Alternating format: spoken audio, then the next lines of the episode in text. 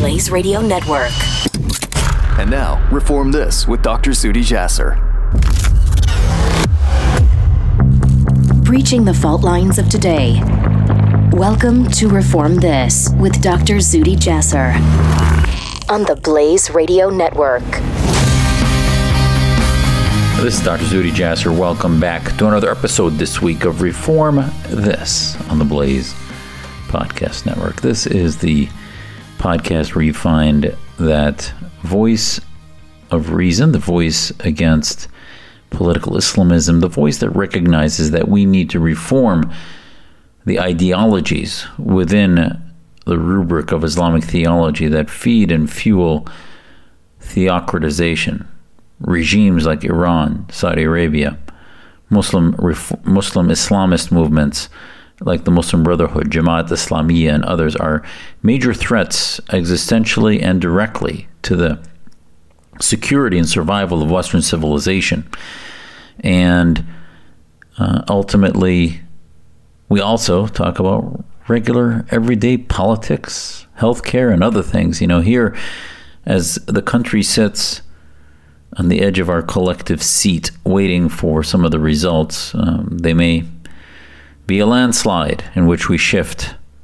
And there are some who may see that uh, may, be Democrats, but yet want the Republicans to win because they like to see gridlock. They feel that government can only, as in the words, uh, in the paraphrased words of President Reagan, that uh, government isn't the solution, it is the problem.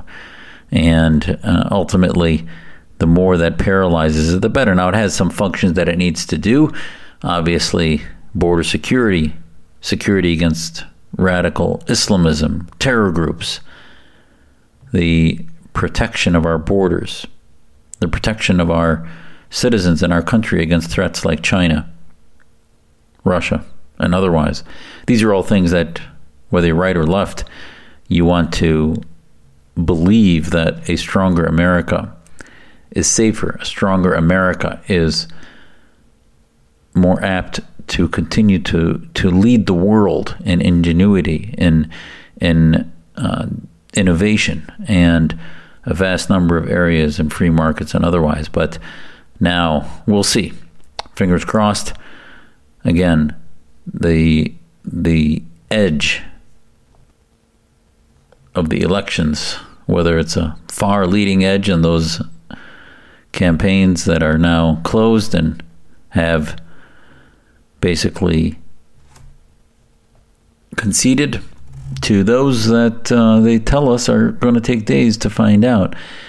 I know you're listening because you want to get a break from the election uh, discussion, and uh, thank you for joining me. And I want to talk to you about a couple things as you celebrate the election of conservatives, for example is what's happening. Do the conservatives really get it? A, a long time we thought that when the far left was an alliance with the Islamists, that somehow that basically told us that it must be that the conservatives get it, that they are not beholden to the Islamist lobby.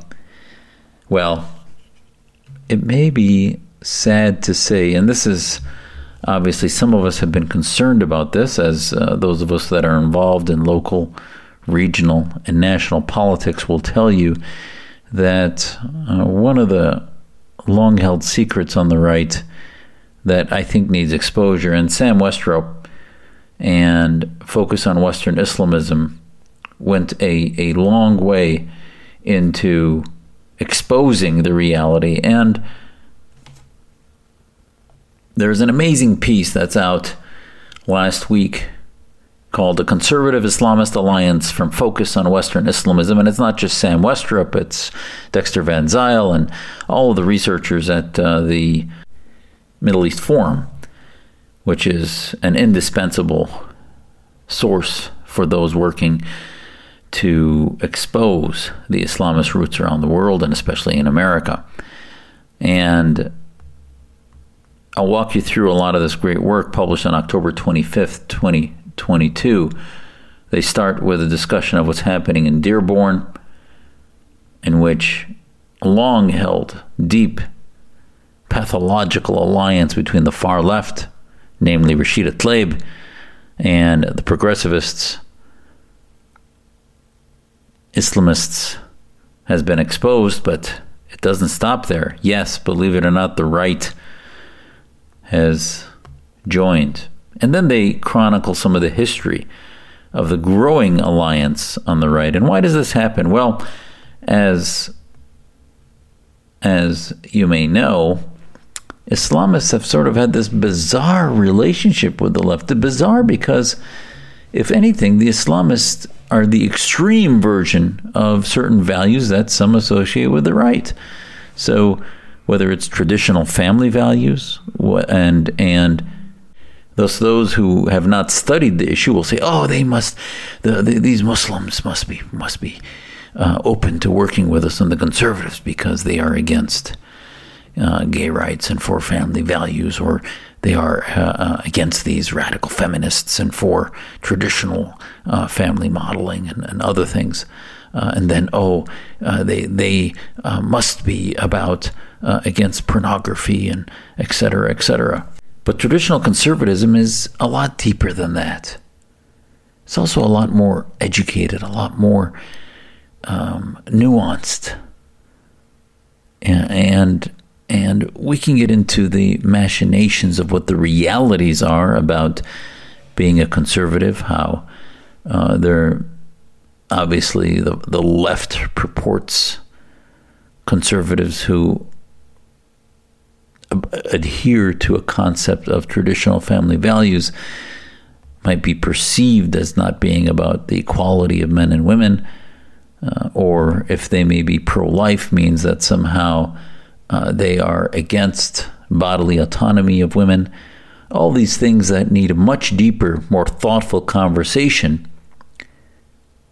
But at this point in today's conversation, what I want to, I pray that you understand is that if they claim those Muslim movements, the groups to be pro life, if they claim to be about family values, make no mistake, you need to vet them about Islamism because there is no friend, on the, no different than the Islamists on the left claim to be about equality and about minority rights, and so, so thus they they bond themselves with Black Lives Matter and with progressive feminists and others.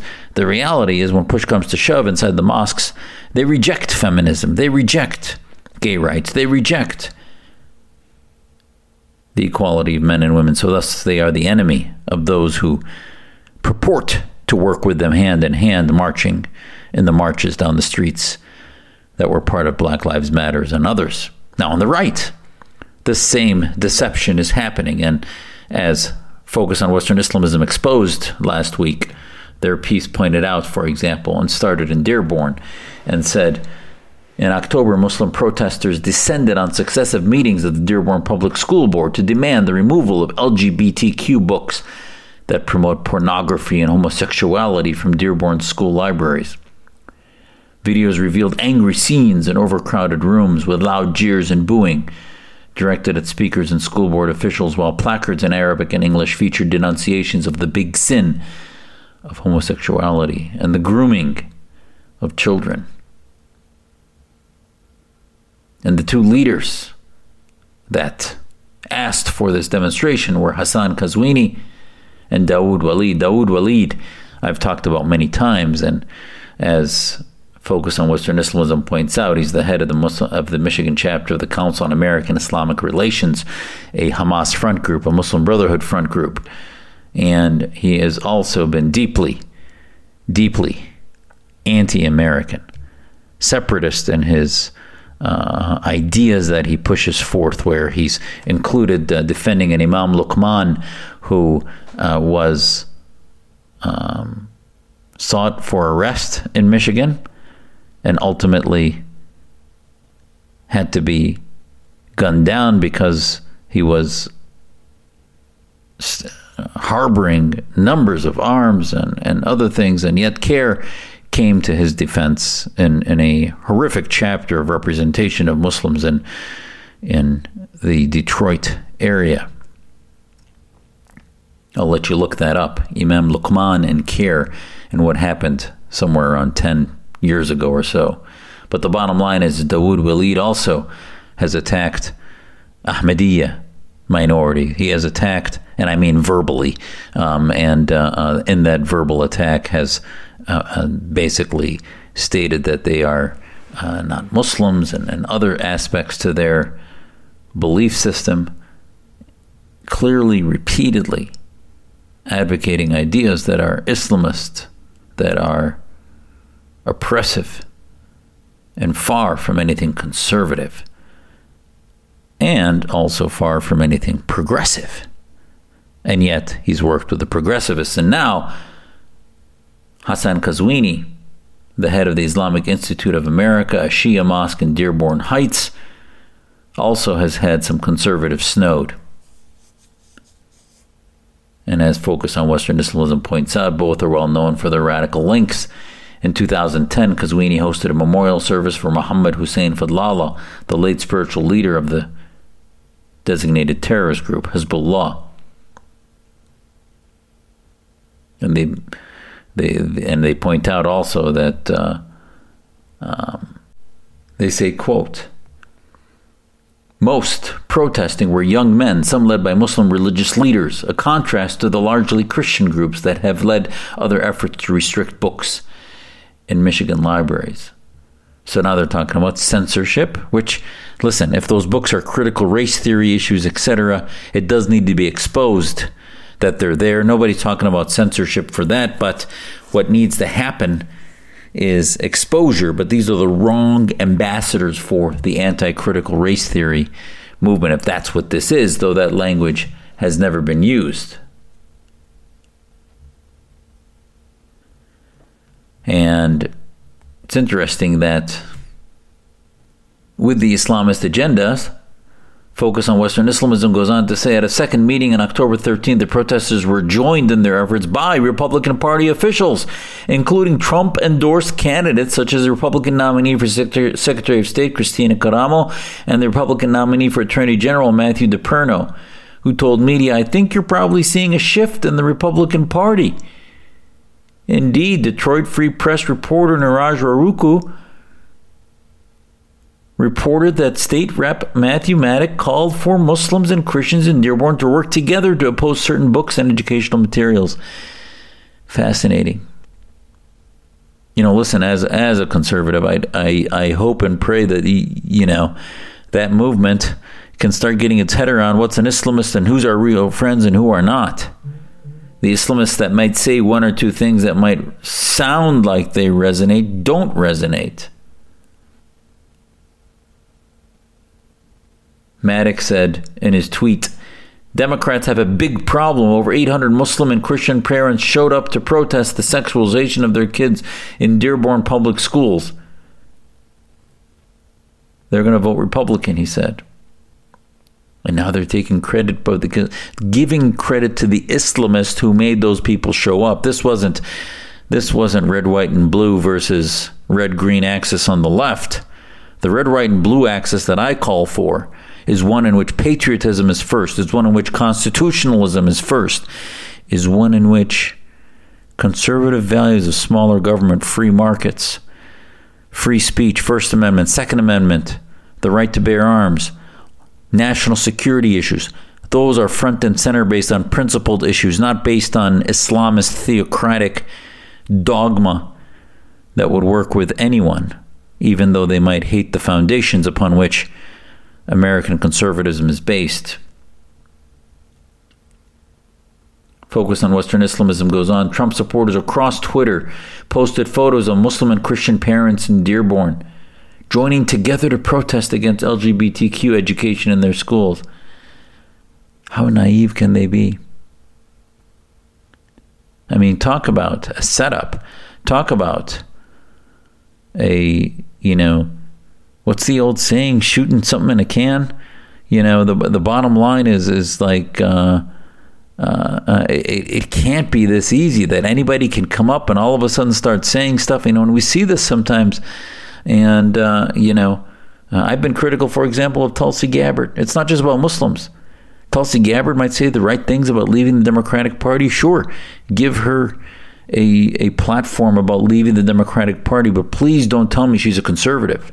She's a Bernie Sanders socialist when it comes to economics and other things. So, all right, some of what she says might resonate, but we need to have some foundational clarity on what it means to be a conservative.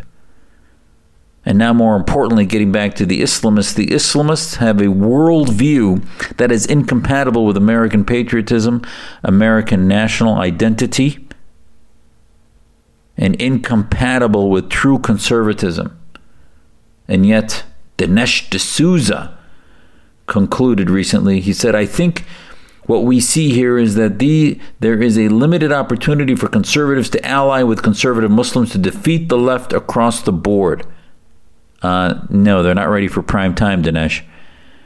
And Dinesh, your book, What's Great About Him, What's So Great About America, was one of my formative books when I was young about what it means to be a conservative. Now, obviously, he's come out all all in for the, the Trump movement, and I've talked about some of that. But the bottom line is, is these are conservatives in America right now, many of whom, and it seems that there's no vetting going on about Islamism, and this is dangerous for the left and poses huge danger for the right, blind to the realities of what political Islam and its adherence to global movements like Hezbollah, Iran's government, Pakistan's Jamaat Islamiyah movement, the Deobandi movement there, the Wahhabi movement in Saudi Arabia, all of the, the Islamist movement in Turkey, the Muslim Brotherhood in Egypt.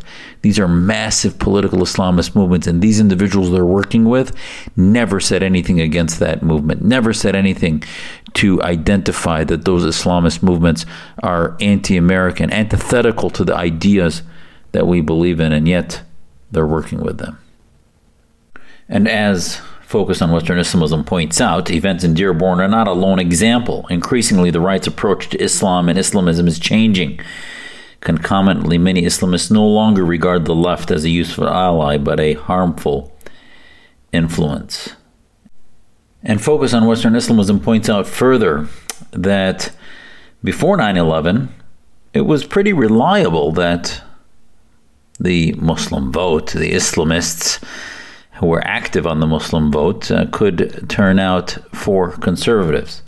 And then that shifted during,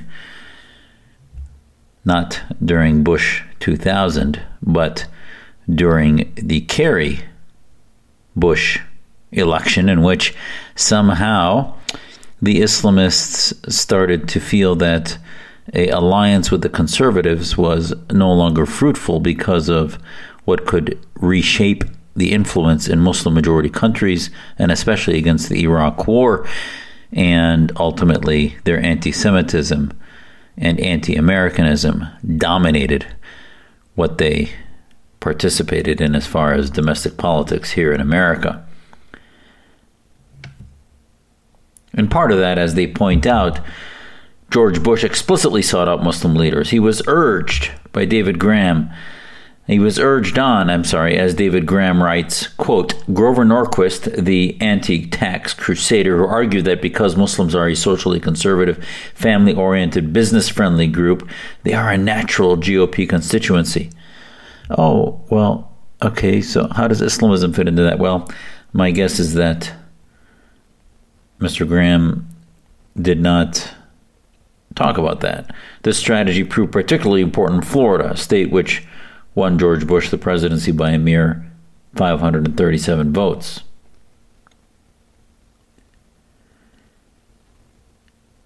However, as with so much political outreach to Western Islam, imprudent politicians and their campaign managers ended up choosing Islamist partners.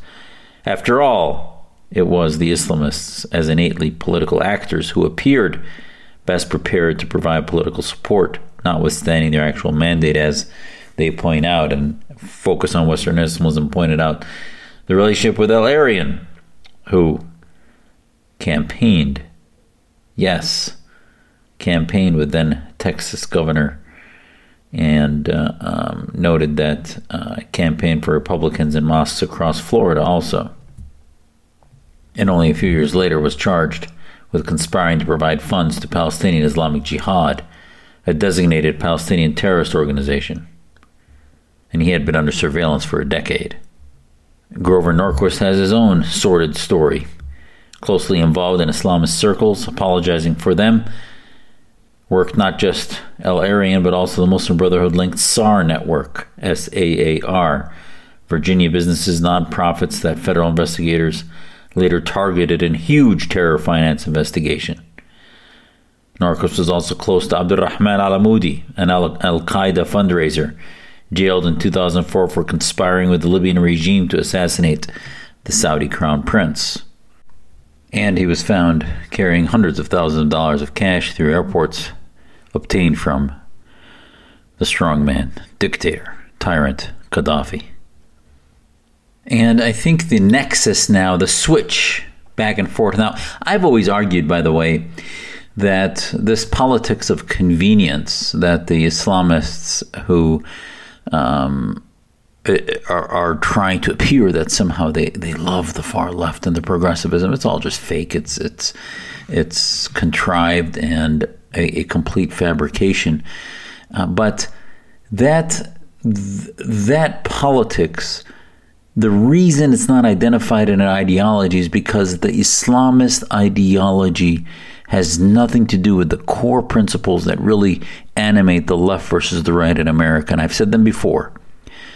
Small government, large government, entitled programs, entitlement programs versus free markets, socialism versus free markets, uh, gun rights versus gun control, free speech versus control of speech all of these things national security versus disarmament and appeasement. These are the things that can define left versus right in America. The Islamists, their worldview is not based on any of thing, these things. The Islamist worldview is about Dar al Islam, Dar al Harb, the land of Islam, the land of war, and then the land of contract, which is somewhat in between where they, they say, well, they follow the laws of the land, they're not anarchists, but if they become a majority in areas where they are, like Dearborn and elsewhere, they will invoke their control and their Sharia ideas versus Western liberalism. And so, so ultimately, the, their worldview is about giving clerics, the ulama, the scholars, the room, the space to run society, to rule as the derived rights, not from God, but the derived rights from the ulama, from the scholars, from the Quran as they see it, as they only interpret it. That is their goal. Now, what how that shapes up, how that manifests, they actually don't know. They're pretty sure that it includes controlling women's bodily autonomy. They're pretty sure it includes controlling most speech, that it includes torturing those that uh, are, are, against their theocracy, uh, uh, counting them as traitors, as um, seditious in their acts as Muslims against the Islamic State concept. This is what their worldview is. And then combined together, states can form caliphates. They don't care about the conservative versus liberal ideas that animate our own politics here in America. And ultimately, Focus on Western Islamism hits the nail on the head. It says such efforts have not been limited just to Islamist networks such as the Muslim Brotherhood. A new generation of modernist Salafists, I call neo Salafists, has come to the fore, especially as the power of the Muslim Brotherhood has waned in recent years with the collapse of some of its branches in the Middle East. And these neo Salafists are like Hamza Yusuf, Zaytuna Institute, and um, also Al Maghrib Institute, which is Yasir Qadhi's outfit. These are neo Salafists who reject political Islam per se, but yet would love to help ascend in a Islamist theocracy. So, uh, you know, one of the saying people say, "What are Salafists versus Islamists?" You know, this is all getting dizzying. First of all, the terms. Islamist is a political grassroots movement of those who want to see an Islamic state. Salafist, Salaf means friend of the Prophet. So those who want to return to the way it was at the time of the Prophet, which was an Islamic state, but not virally. It was run by clerics, by ulama. So it's more of a, a top down phenomena. And the best saying I ever heard was Egyptian, in which it said, Islamists use religion to get political control. Salafists get use politics to get religious control. So Salafism is about religious control. Islamism is about political control. At the end, there's so much overlap in their circles that it's sort of dancing on the head of the pin as to the difference. One is corporate top down, the other is bottom up, but it's the same Kool Aid. These modernists, as they note in FWI, is just a few years ago urged Sharia based punishments can now be found protesting federal immigration policies as part of interfaith coalitions or even justifying alliances with LGBTQ. The other one that's a neo Salafist is Jonathan Brown, a, a Islamist academic. I think he's at Georgetown, who argues Muslims in the U.S. should affirm and advocate for various LGBTQ rights because Muslims in the U.S. and LGBTQ rights groups seek protection for the same rights and ironically arguably have a common vision for the county's the country's future. This same Brown previously justified slavery and rape within Islam. I kid you not, he did. It's on there. Google it. And find it linked at Focus on Western Islamism Peace. So, what, what is the dynamic? And that's the part three that the piece gets into is that the Islamists are throwing off their progressive shackles. They're having a hard time dealing with it after some time now. They noted that the Black Lives Matter movement may violate Islamic moral values and that Islamic leaders would come to regret this over reliance on the left. Yasir Qadhi, one of the most important Muslim voices in the Western world, has lamented the fact that Muslim student groups, progressivist activities were leading them into sinful ideas such as queer Muslim celebrations. He said, These groups that identify with Trump's racism and bigotry generally would argue would agree with many aspects of our morality and ethics, and the groups that want plurality and diversity and would welcome us, even if only for the token diversity, aren't too keen on our exclusivist moralistic values and concrete ethical framework. So he basically points out the exclusivism. He points out the fact that they're concrete black and white, and he calls them ethical frameworks when in fact I find them unethical. But again, to them, it's about black and white Quranic literalism, interpretation of what the family is, of what uh, um, those principles are, rather than thinking about human rights based concepts of ideals of classical liberty, individual rights, that it is not the role of the government to choose these things, and the Islamists refuse to believe but that they are God because they are they want to be the government. So they conflate government with God and God with government. It's even further interesting that the, the Islamists of the left, whether genuine or not, as noted by FWI, a growing number of activists and purist minded imams began to argue that such a tight embrace has radicalized their own children into believing that issues such as transgenderism, LGBTQ rights, gender pronoun obsessions, and even the right to abortion are all somehow acceptable within Islam. And there you have it. They are growing tired of their allegiance and now they're switching to the right.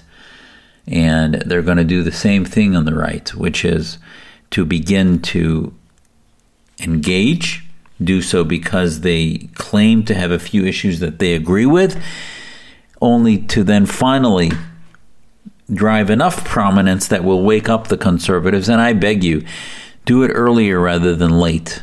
Engage and learn what their opinion is of American society, of our Constitution, what they would do if they were a majority. For example, I've talked to you before here, some conservatives in the school choice movement. I noted after 9 11, a local Islamic school was preaching jihad, was preaching anti Americanism, and supporting the Taliban's mindset. And I separated very publicly from them. This was over 20 years ago. And conservatives at the time did not want to expose what was happening in some Islamic schools because To them, this might somehow weaken the school choice movement, so let's ignore it.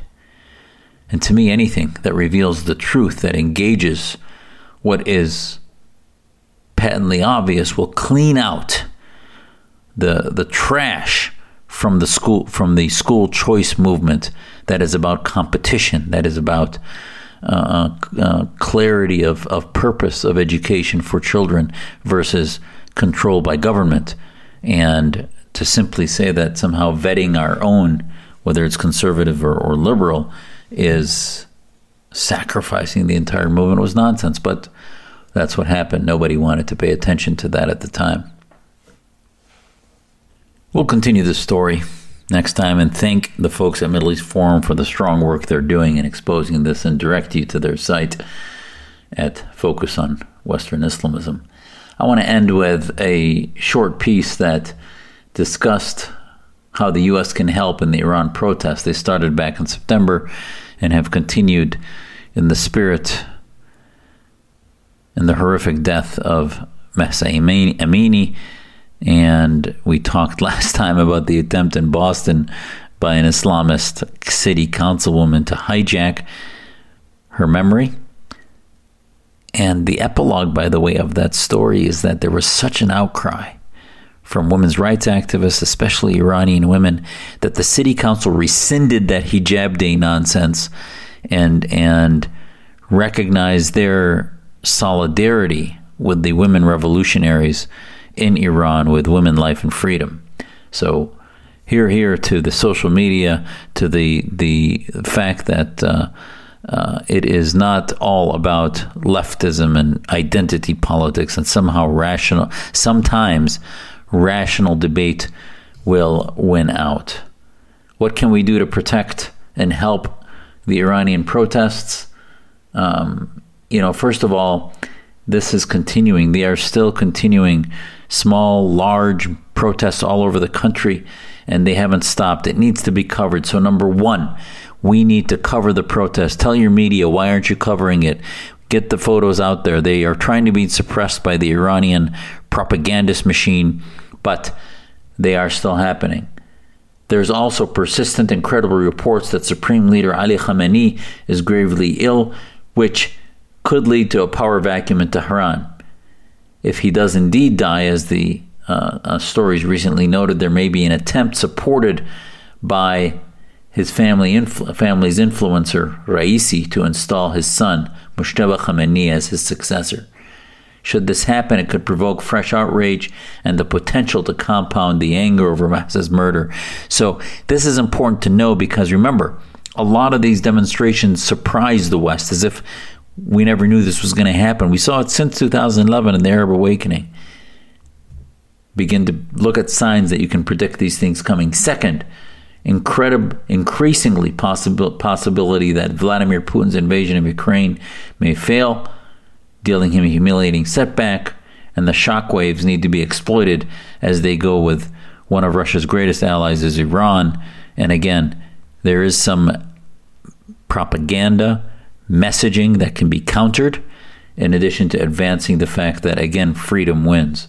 Third, the Biden administration may want to at least appear to be doing something supportive, whether it's using transformative technology to assist the protesters, uh, uh, helping, uh, again, maybe soften a few sanctions that uh, help the people deal with information transmission.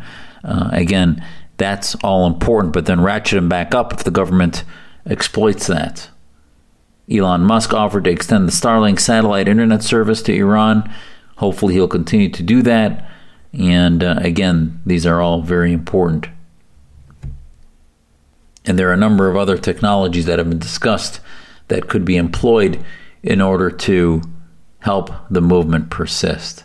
This is just a small amount of things that uh, Victoria Coates, senior fellow in the International Affairs and National Security at, at uh, Heritage Foundation, and Robert Greenway talked about at Hudson, and thank them for their input.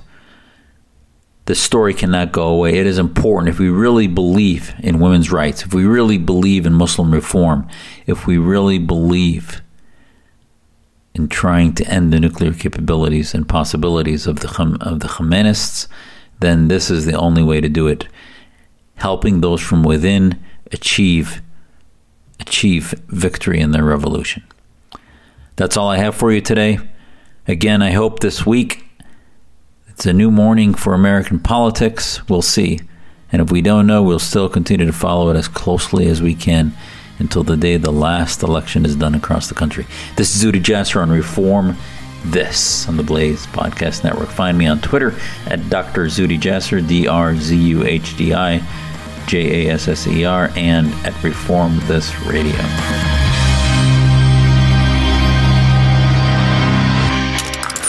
Stream and subscribe to more Blaze Media content at theblaze.com slash podcasts.